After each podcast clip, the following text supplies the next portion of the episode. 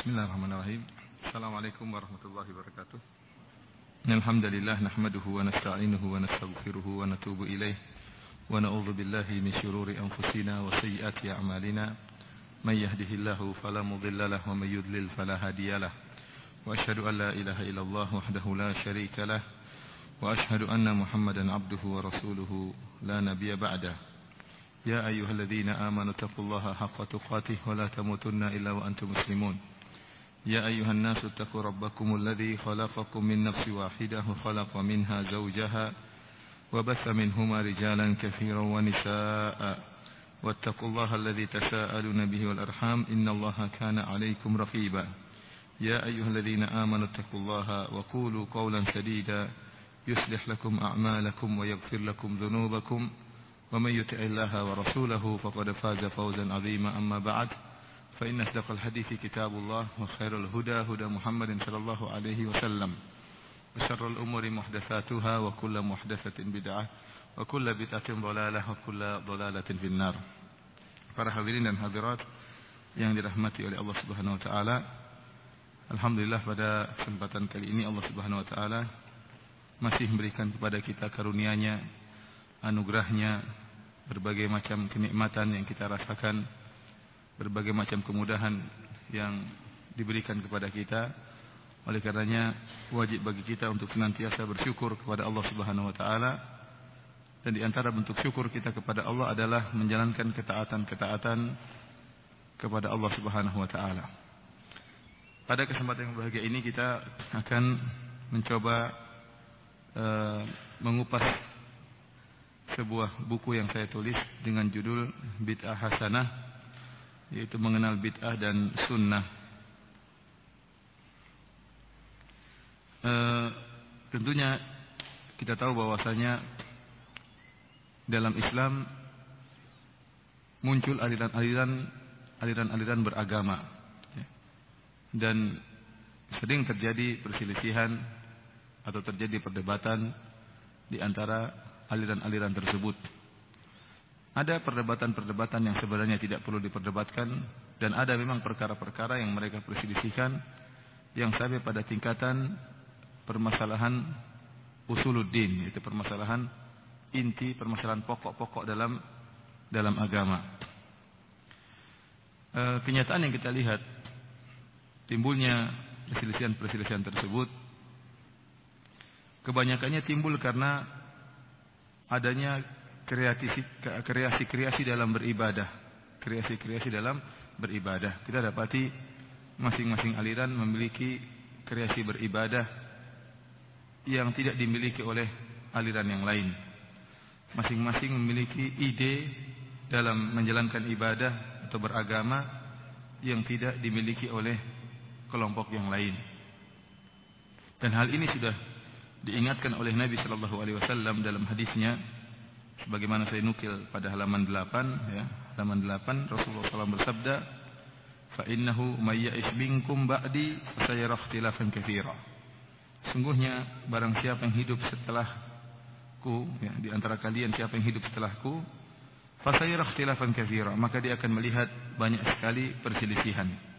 Maksudnya perselisihan dalam masalah agama. Fa'alaikum bisunnati Maka wajib bagi kalian untuk berpegang teguh dengan sunnahku Wa sunnatil khulafa'ir rasyidin Dan sunnahnya para khulafa'ir rasyidin al-mahdiyin Yang mendapatkan petunjuk Yaitu sunnahnya Abu Bakar, Umar, Uthman dan Ali.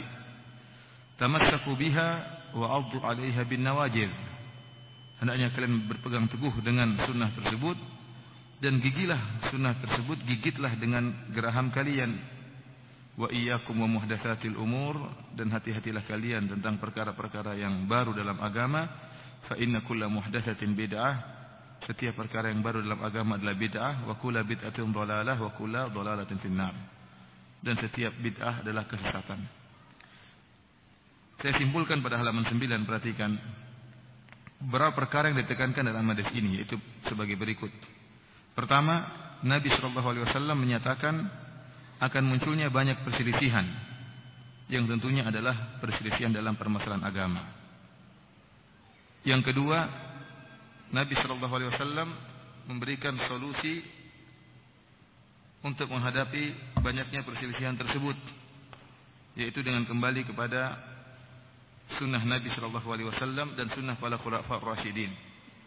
Perkara yang ketiga, Nabi Shallallahu Alaihi Wasallam memperingatkan bahwasanya perkara-perkara yang dapat merusak solusi yang ditawarkan oleh Nabi adalah munculnya perkara-perkara bid'ah. Jelas bahwasanya kata Nabi akan banyak perselisihan. Itu perselisihan masalah agama. Jalan keluarnya berpegang teguh dengan sunnah Nabi dan sunnah para khulafa ar-rasyidin. Dan hati-hati kalian, hati-hatilah kalian dengan perkara-perkara yang baru dalam agama yaitu perkara-perkara bid'ah. Sekarang kita lihat Indonesia saja berbagai macam aliran. Ada aliran yang disebut dengan Al-Qur'aniyun ya. Ada saya lupa istilah mereka tapi mazhabnya sama. Ini aliran dunia yang mereka hanya berpegang teguh dengan Al-Qur'an, mereka tidak mau mempelajari hadis-hadis Nabi sallallahu alaihi wasallam. Dan ini berkembang juga di Jakarta saya ketemu beberapa orang yang mereka belajar agama dengan metode ini, hanya belajar dengan Al-Qur'an, adapun hadis-hadis tidak mereka anggap tidak dianggap sebagai sumber hukum dan ini tentunya aliran yang sesat. Ya, karena Islam dibangun di atas Al-Quran dan hadis-hadis Nabi Shallallahu Alaihi Wasallam. Contohnya lagi misalnya ya aliran yang sampai menyempal keluar dari Islam seperti Ahmadiyah, Ahmadiyah yang meyakini adanya Nabi baru ya ini sangat berbahaya. Contohnya lagi uh, aliran Syiah yang mengkafirkan para sahabat dan memiliki sumber hukum yang lain selain daripada hadis-hadis Nabi Shallallahu Alaihi Wasallam yang menganggap imam-imam mereka juga merupakan maksum yang kedudukan imam-imam mereka seperti kedudukan Nabi Shallallahu Alaihi Wasallam.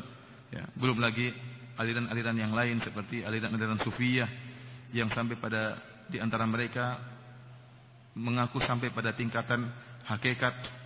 Kalau seorang sudah sampai pada tingkatan hakikat maka tidak perlu menjalankan syariat, tidak perlu sholat, tidak perlu e, puasa. Kenapa? Dia sudah sampai pada tingkatan ma'rifat dan hakikat.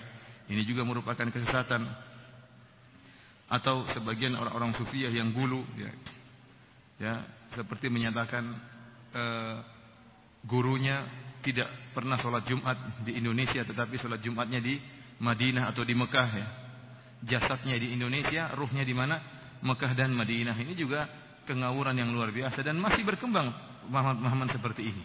Ya berdasarkan saya berjalan-jalan berdakwah saya masih dapati pemahaman-pemahaman seperti ini dan berkembang dan memiliki pengikut yang yang banyak. Ya. Baru-baru saya sempat berkunjung satu kota, ada seorang tokoh sufi seperti itu. Dia tidak pernah dilihat sholat Jumat. Ya. Murid-muridnya berkata sholat Jumatnya di Mekah dan Madinah. Akhirnya ada seorang yang ngeyel, satu orang Arab. Dia pun berusaha mendapat mendatangi orang tersebut pada hari Jumat. Didapati orang tersebut sedang main organ pada waktu sholat Jumat. Ditanya itu gimana? Itu jasadnya sedang main organ, ruhnya sedang di Mekah dan Madinah sholat Jumat. Ya ini ya repot seperti ini. Dan ini ada orang-orang seperti ini. Belum lagi cara zikir tertentu. Yang kelompok ini zikirnya dengan goyang-goyang, dengan joget-joget ya. Dan macam-macam lah aliran-aliran yang ada di tanah air kita.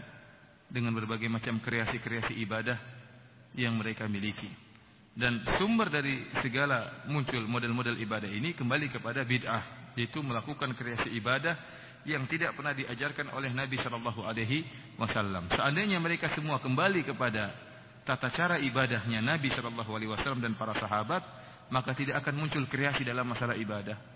Kalau mau berkreasi dalam masalah dunia, kata Nabi Shallallahu Alaihi Wasallam, antum a'lamu bi umri duniakum. Kalian lebih paham tentang masalah dunia kalian. Kalau kalian ingin berkreasi, berinovasi, maka silakanlah berinovasi dan berkreasi dalam masalah dunia. Tapi jangan berinovasi dan berkreasi dalam masalah agama. Masalah agama sudah jelas telah diajarkan oleh Nabi Shallallahu Alaihi Wasallam. Maka seorang tidak perlu membuat perkara-perkara yang baru yang tidak dicontohkan oleh Nabi Shallallahu Alaihi Wasallam.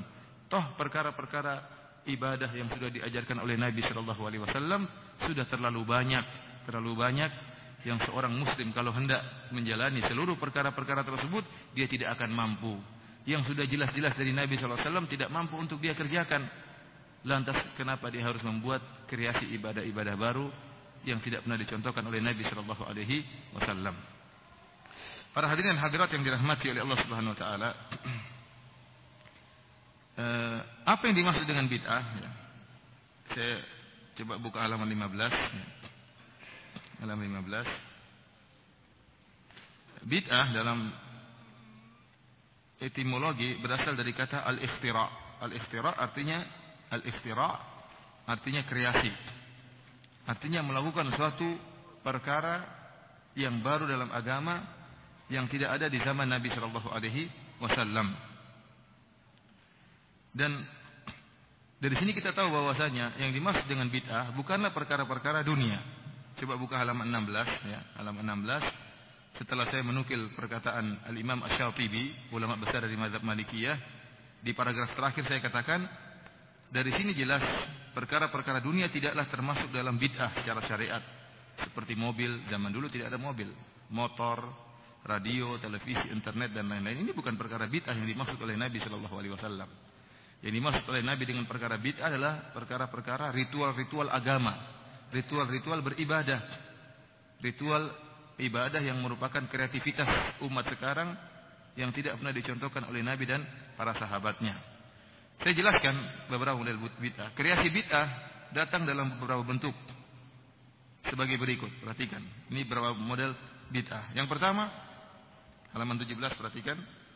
Pertama, pengadaan suatu ibadah yang sama sekali tidak disyariatkan secara asal. Artinya secara dalil tidak ada sama sekali. Contohnya solat rogoid di bulan Rajab dan solat malam nisfu Sya'ban dan juga solat malam Ashura dan lain-lain. Ini contohnya tiga model ibadah ritual yang asalnya memang tidak ada. Oleh karenanya Imam Nawawi rahimahullah mengingkari hal ini. Imam Nawawi rahimahullah dalam kitabnya Al-Majmu' Syarah Al-Muhadzab dan kitabnya Al-Azkar menyebutkan bahwasanya salat-salat seperti ini adalah salat-salat yang merupakan bid'ah yang mungkar yang tidak pernah dicontohkan sama sekali dan diada-adakan sama sekali tidak pernah dilakukan oleh Nabi dan para sahabatnya kemudian dimunculkan sebagai ritual ibadah yang baru. Contohnya malam salat rogaib salat rogaib adalah salat sunnah enam rakaat yang dikerjakan pada malam Jumat dari minggu pertama di bulan Rajab jadi kalau seorang sampai pada bulan Rajab nunggu malam Jumat di pekan pertama setelah maghrib sholat enam rakaat. Ini diingkari oleh Imam Nawawi rahimahullah taala. Ya, kenapa? Karena tidak ada dalil yang menunjukkan akan hal ini. Kalaupun ada hadis-hadisnya maka hadis-hadisnya palsu. Maka tidak boleh kita membangun suatu hukum di atas hadis yang palsu. Kemudian contohnya malam sholat malam nisfu Sya'ban. Ini juga diingkari oleh Imam Nawawi rahimahullah.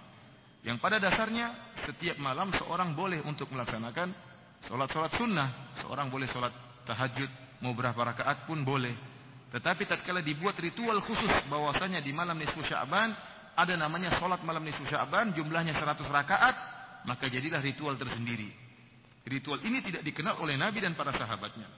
Ini adalah bid'ah, berarti membuat kreasi ibadah baru yang tidak ada di zaman Nabi Shallallahu alaihi wasallam. Contohnya salat malam Asyura, demikian juga salat malam Asyura. Tidak ada contohnya dari Nabi Shallallahu alaihi wasallam. Kenapa kita membuat khusus salat malam Asyura? Sementara Nabi SAW dan para sahabatnya tidak pernah melakukannya dan tidak pernah mengajarkannya dan tidak pernah menganjurkannya. Ini contoh e, ibadah baru yang tidak pernah ada contohnya. Sebagaimana sering saya sampaikan juga, contohnya misalnya sholat dua rakaat setelah sa'i. Ini sering saya sampaikan. Contoh nyata yang saya lihat di Mekah, kita tahu bahwasanya yang ada adalah dua rakaat setelah tawaf. Orang kalau melakukan umrah atau melakukan tawaf, melakukan umrah, maka dia lakukan tawaf dan sa'i. Setelah tawaf tujuh putaran, maka dia sholat dua rakaat. Yang dikenal dengan sholat sunnah dua rakaat setelah tawaf. Kemudian dia melakukan sa'i, setelah melakukan sa'i tujuh putaran, maka dia bertahallul, cukur rambutnya, maka selesai umrohnya sempurna. Sebagian orang ada yang melakukan sholat dua rakaat setelah sa'i. Ini kreasi baru. Nambah-nambahin umrohnya Nabi Shallallahu Alaihi Wasallam. Umrohnya Nabi tidak ada dua rakaat setelah sa'i. Dia bikin model baru dua rakaat setelah sa'i. Jadi ini kita katakan ini contoh buat bid'ah yang tidak ada dasarnya sama sekali. Buat ibadah kreasi kreasi ibadah baru dua rakaat setelah setelah sa'i. Model bid'ah yang kedua situ. Yang kedua perhatikan penambahan akan sesuatu yang asalnya disyariatkan. Ini sekarang model bid'ah yang baru. Ada ibadah yang asalnya disyariatkan namun ditambah-tambahi. Ada bid'ah yang yang asalnya syariat syariatnya itu ada namun ditambah-tambahin. Contohnya tambahan yang dilakukan oleh orang-orang Syiah dalam azan mereka dengan mengatakan asyhadu anna aliyan waliyullah. Azan itu disyariatkan. Allahu akbar Allahu akbar.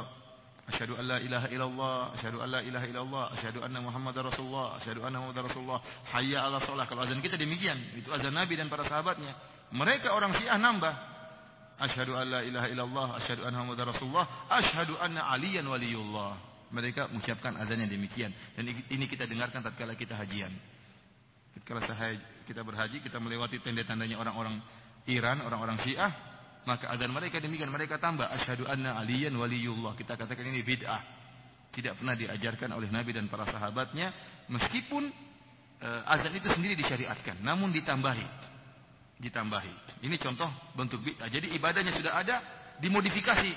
Ibadahnya dimodifikasi dengan di, ditambahin. Tatkala sudah dimodifikasi dan ditambahin, maka jadilah bid'ah. Perkara baru dalam agama yang di zaman Nabi SAW dan para sahabatnya tidak ada. Demikian juga misalnya menambah azan dan iqamat dalam sholat id. Ya. Menambah azan dan iqamat. Kita tahu sholat id disyariatkan. Tetapi sholat id yang disyariatkan tanpa ada azan dan iqamat. Kalau ada orang nambah-nambah azan dan iqamat, maka dia telah melakukan bid'ah yaitu mengkreasikan, memodifikasikan ibadah yang sudah ada dimodifikasi dengan tambahan, tambahan azan dan iqamat.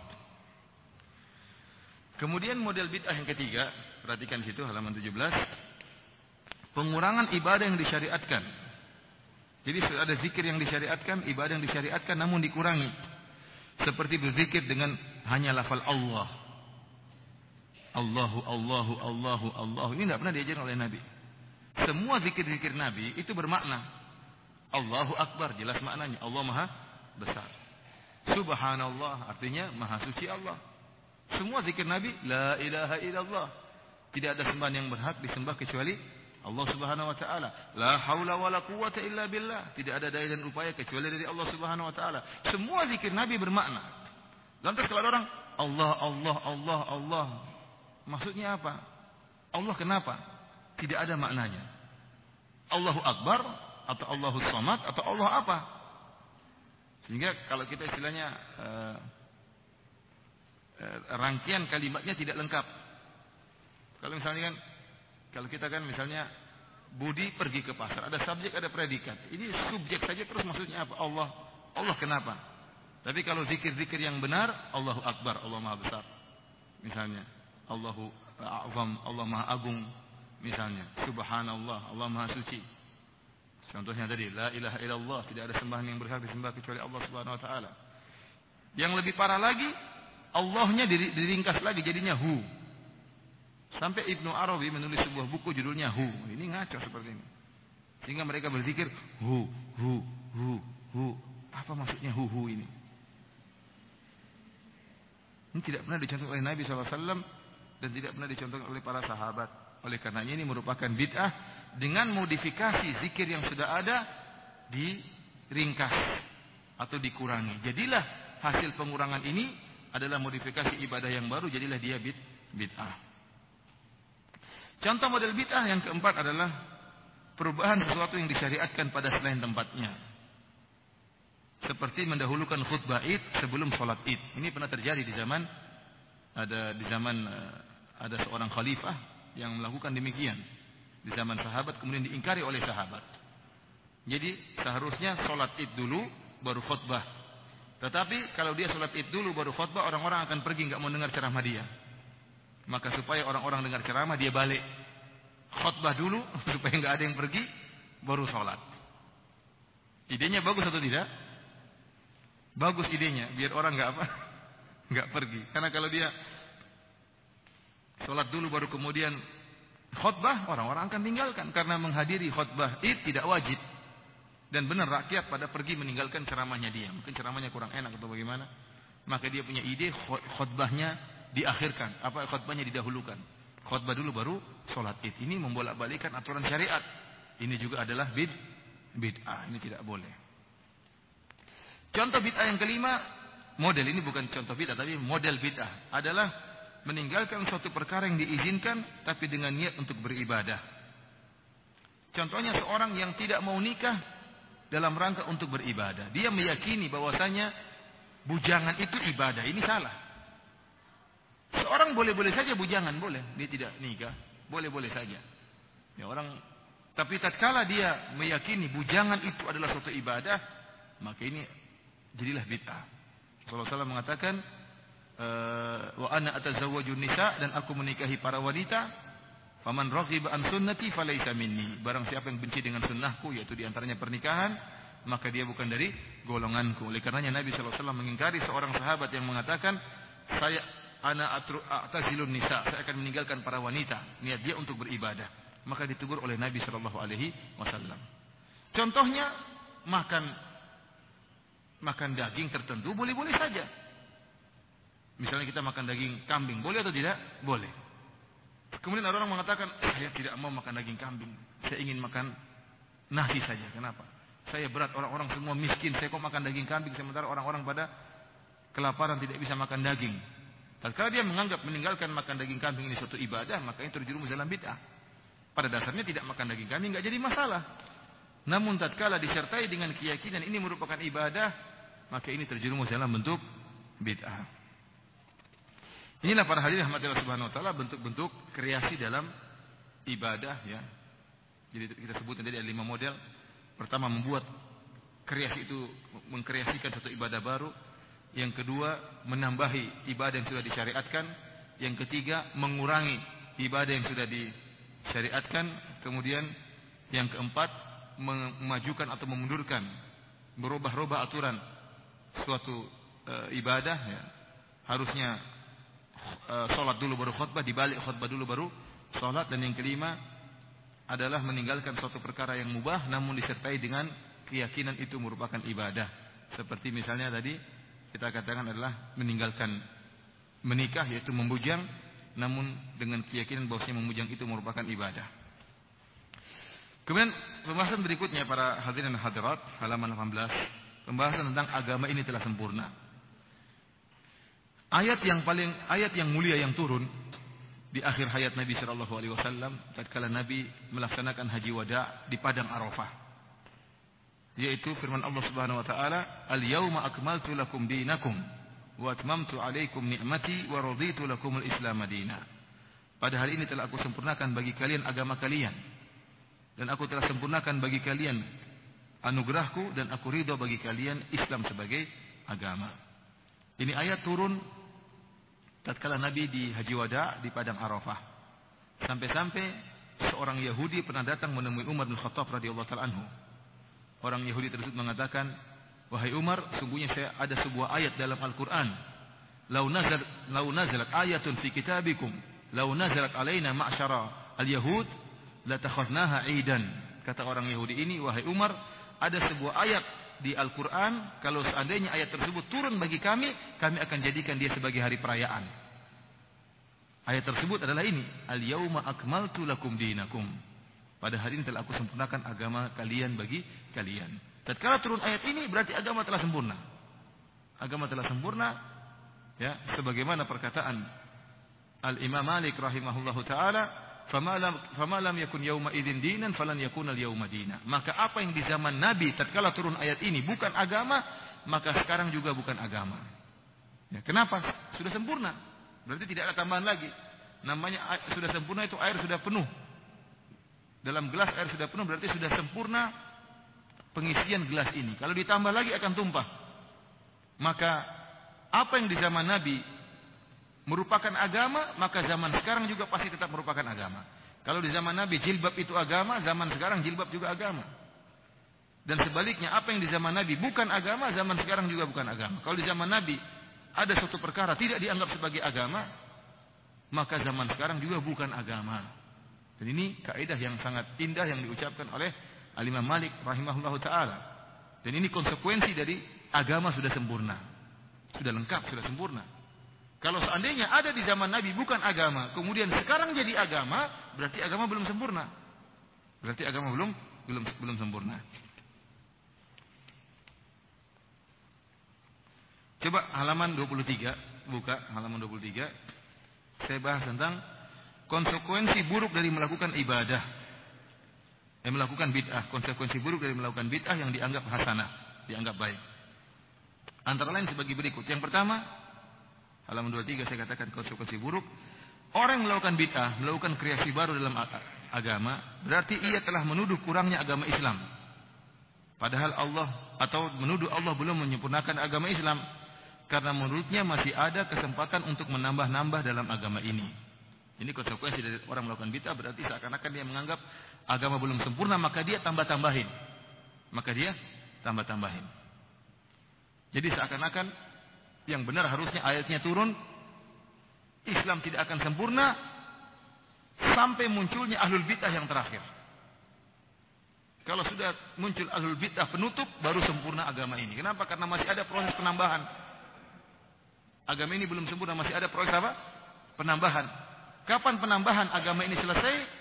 Sampai muncul ahlul bid'ah yang terakhir, kreator yang terakhir, kemudian dia meninggal, baru itu seluruh sempurna agama. Selama masih ada kreator-kreator yang lain, maka agama belum sempurna, harus ditempel lagi, harus disempurnakan, ditempel, tempel, tempel. Ini konsekuensi dari kreasi-kreasi bid'ah. Konsekuensi yang kedua, agama Islam senantiasa dalam keadaan kurang, tidak sempurna semenjak zaman Nabi. Benar. Konsekuensinya berarti belum sempurna, masih ada yang kurang bagus, maka ditambah-tambahin lagi dengan ibadah-ibadah baru. Di zaman Nabi tidak ada namanya sholat rogaib. Di zaman Nabi tidak ada namanya sholat nisfu sya'ban. Dibuat sekarang. Nabi tidak ada di zaman Nabi. Berarti kurang indah. Ditambahinlah model ibadah tersebut di zaman sekarang. Yang konsekuensi yang ketiga, kreasi bid'ah melazimkan menuduh Nabi dengan salah satu dari dua tuduhan. Sekarang kalau orang melakukan bid'ah, misalnya melakukan acara hari Asyura, sebagaimana orang-orang Syiah yang mereka memukul-mukul tubuh mereka sampai berdarah-darah. Atau misalnya eh, seorang melakukan sholat malam nisfu Sya'ban 100 rakaat di malam nisfu Sya'ban. Yang sholat ini diingkari oleh, saya ulangi lagi, sholat malam nisfu Sya'ban 100 rakaat di malam nisfu Sya'ban ini dikatakan oleh Al-Imam Nawawi rahimahullah sebagai bid'ah yang mungkar, bid'ah yang buruk, yang mungkar, yang tidak pernah diajarkan oleh Nabi dan para sahabatnya. Kita tanya sama orang yang melakukan sholat ini, kita katakan, ya akhi, antum sekarang, anda sekarang melakukan sholat 100 rakaat di malam nisfu Sya'ban. Amalan ini diketahui oleh Nabi atau tidak? Cuma ada dua jawabannya. Nabi tahu atau Nabi tidak tahu. Kita katakan. Kalau Nabi, dia akan menjawab, Nabi tahu. Kemungkinan pertama dia akan mengatakan, Nabi tahu ada amalan ini. Kita bilang, kalau Nabi tahu, kenapa Nabi tidak ajarkan? Kenapa Nabi tidak lakukan? Berarti ada agama yang Nabi sembunyikan. Ini sekarang kita bicara tentang sholat 100 rakaat di malam nisfu Sya'ban. Yang dikatakan oleh Imam Nawawi rahimahullah, ulama besar dari madhab syafi'i, sebagai bid'ah yang mungkar, bid'ah yang buruk. Kalau ada orang melakukan ibadah ini, maka kita ingkari dia dengan perkataan Imam Nawawi.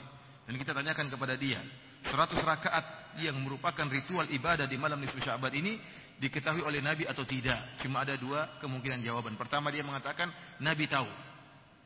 Kalau Nabi tahu kita bilang kenapa Nabi tidak mengajarkannya? Kenapa Nabi tidak pernah melakukannya? Kenapa Nabi tidak pernah mengabarkannya dalam hadis-hadis yang sahih? Kelazimannya berarti Nabi menyembunyikan ilmu. Nabi menyembunyikan ilmu. Nabi tidak pernah mengabarkan kok kamu tahu. Nah, ini aneh juga. Nabi tidak pernah mengajarkan kenapa kamu tahu. Kemungkinan yang kedua dia mengatakan Nabi tidak tahu ada ibadah ini. Ini lebih parah lagi. Kalau Nabi tidak tahu ada namanya sholat malam nisfu Sya'ban, kok kamu tahu? Ini bahaya. Berarti kamu lebih hebat daripada Nabi Shallallahu Alaihi Wasallam. Dan ini semua berlaku pada semua bid'ah. Contohnya seperti saya katakan tadi, dua rakaat setelah sa'i. Sholat dua rakaat setelah sa'i. Kita bilang, Nabi umrohnya cuma tawaf, kemudian sholat dua rakaat, kemudian sa'i. Kenapa kau tambah dua rakaat setelah sa'i? Kita tanya sama dia, Nabi tahu nggak ada dua rakaat setelah sa'i? Maka jawaban pertama, kemungkinan pertama dia mengatakan Nabi tahu. Kita katakan, kalau Nabi tahu, kenapa Nabi tidak pernah mengabarkan kepada umatnya? Berarti ada bagian agama yang Nabi sembunyikan. Yang kau ungkapkan sekarang ini. Yang baru terungkap sekarang ini kau ungkapkan. Sebelumnya Nabi tidak pernah mengabarkan. Berarti Nabi telah berkhianat. Tidak mengabarkan Islam secara total, secara keseluruhan. Oh tidak, tidak. Nabi tidak tahu. Dia, mungkin dia mengelak. Oh Nabi tidak tahu. Kalau Nabi tidak tahu ada dua rakaat setelah sa'i. Kenapa kok kamu tahu? Jadi semua bid'ah kita katakan demikian. Kalau ini merupakan bagian dari agama, mestinya Nabi tahu. Mestinya Nabi tahu. Kalau Nabi tahu, kenapa Nabi tidak ajarkan? Berarti Nabi menyembunyikan ilmu. Kok baru sekarang kamu yang mengungkapkan? Oleh karena ini kelaziman dari eh, perbuatan-perbuatan uh, bid'ah. Kemudian halaman 25 saya sebutkan konsekuensi keempat. konsekuensi dari bid'ah hasanah berarti Nabi dan para sahabat dan juga para salafus saleh mereka tidak pernah melaksanakan ibadah ini sehingga mereka terluputkan dari pahala ibadah ini. Seperti tadi contohnya salat 100 100 rakaat di malam nisfu Sya'ban. Nabi tidak pernah mengerjakan, para sahabat tidak pernah mengerjakan. Empat imam, empat imam mazhab tidak pernah mengerjakan. Berarti mereka semua dulu terluputkan dari pahala ini, sedangkan kamu tidak terluputkan kepada kamu. Berarti hebat kamu. Nabi dan para sahabatnya dan juga para imam mazhab tidak mereka tidak pernah mendapatkan pahala sholat ini karena mereka tidak pernah sholat dengan sholat 100 rakaat malam di Sya'ban. Kemudian konsekuensi yang kelima, saya katakan sesungguhnya membuka pintu bid'ah hasanah akan mengantarkan kepada perubahan agama dan juga akan membuka pintu-pintu hawa nafsu, pemikiran dan pendapat. Karena seluruh pelaku bid'ah akan berkata, apa yang aku bawa ini adalah perkara yang baik. Dan ini konsekuensinya demikian. Ini benar. Kalau orang-orang bebas melakukan bid'ah, maka tidak ada yang bisa kita ingkari. Ada yang bikin sholat ini, ada yang bikin sholat anu, ada yang bikin zikir ini. Zikirnya gimana? Hu, hu, hu. Kenapa? Oh bagus menurut saya. Saya lebih tentram kalau zikir saya. Hu, hu. Ada yang la ilaha illallah, la ilaha illallah. Kenapa harus goyang kanan? Tentram saya kalau goyangnya ke kanan. Kenapa nggak ke kiri? Kurang bagus kalau ke kiri. Perasaan. Jadi beribadah dengan perasaan, tidak dengan dalil. Orang akan bebas melakukan ibadah. Saya mau bikin sholat misalnya tahiyatul masjid berjamaah. Ingin sholat tahiyatul masjid berjamaah, biar keren. Kita nggak bisa ngelarang. Menurut, menurut saya bagus. Kalau kita buka pintu ini, pintu kreasi dalam ibadah ini, maka akan membuka berbagai macam ritual agama, sehingga akan mematikan sunnah yang sebenar-benarnya merupakan ajaran Nabi Shallallahu Alaihi Wasallam. Akan muncul macam-macam sholat. Ya. Akan muncul macam-macam salat, tata cara salat yang tidak pernah diajarkan oleh Nabi sallallahu alaihi wasallam, tata cara zikir yang tidak pernah diajarkan oleh Nabi sallallahu alaihi wasallam, tata cara berakidah, keyakinan yang tidak pernah diajarkan oleh Nabi sallallahu alaihi wasallam dan setiap kita katakan dia akan mengatakan ini baik. Oleh karena saya katakan orang yang membolehkan melakukan bid'ah dalam agama, dia tidak bakalan bisa mengingkari pelaku bid'ah yang lain. Tidak akan bisa dia ingkari. Contohnya orang-orang yang melakukan bid'ah seperti sholat malam nisfu Sya'ban 100 rakaat. Dia tidak akan bisa membantah orang-orang Syiah yang melakukan hari Asyura dengan memukul-mukulkan tubuh mereka dengan pedang dan rantai-rantai sehingga berlumuran darah di kepala mereka dan badan-badan mereka. Kenapa? Sholat malam nisfu Sya'ban sama acara orang-orang Syiah yang membuat tubuh mereka berdarah sama-sama bid'ah. Sama-sama kreasi. Maka mereka yang melakukan sholat malam di Syaban ini tidak bisa mengingkari orang-orang Syiah. Kenapa? Kalau orang Syiah ditanya, kenapa kalian melakukan hal ini? Ini kebodohan. Mukul-mukul tubuh sampai keluar darah ini merupakan kebodohan. Mereka akan mudah dengan menjawab, kami melakukan ini adalah kebaikan. Karena kami ingin merasakan kepedihan dan kekeluhan, kesakitan yang dirasakan oleh Al-Husain. Tujuan mereka baik. Mereka mukul-mukulkan tubuh supaya kata mereka kita bisa merasakan penderitaan yang dirasakan oleh Al-Husain bin Ali bin Abi Thalib tatkala dibunuh di Karbala radhiyallahu taala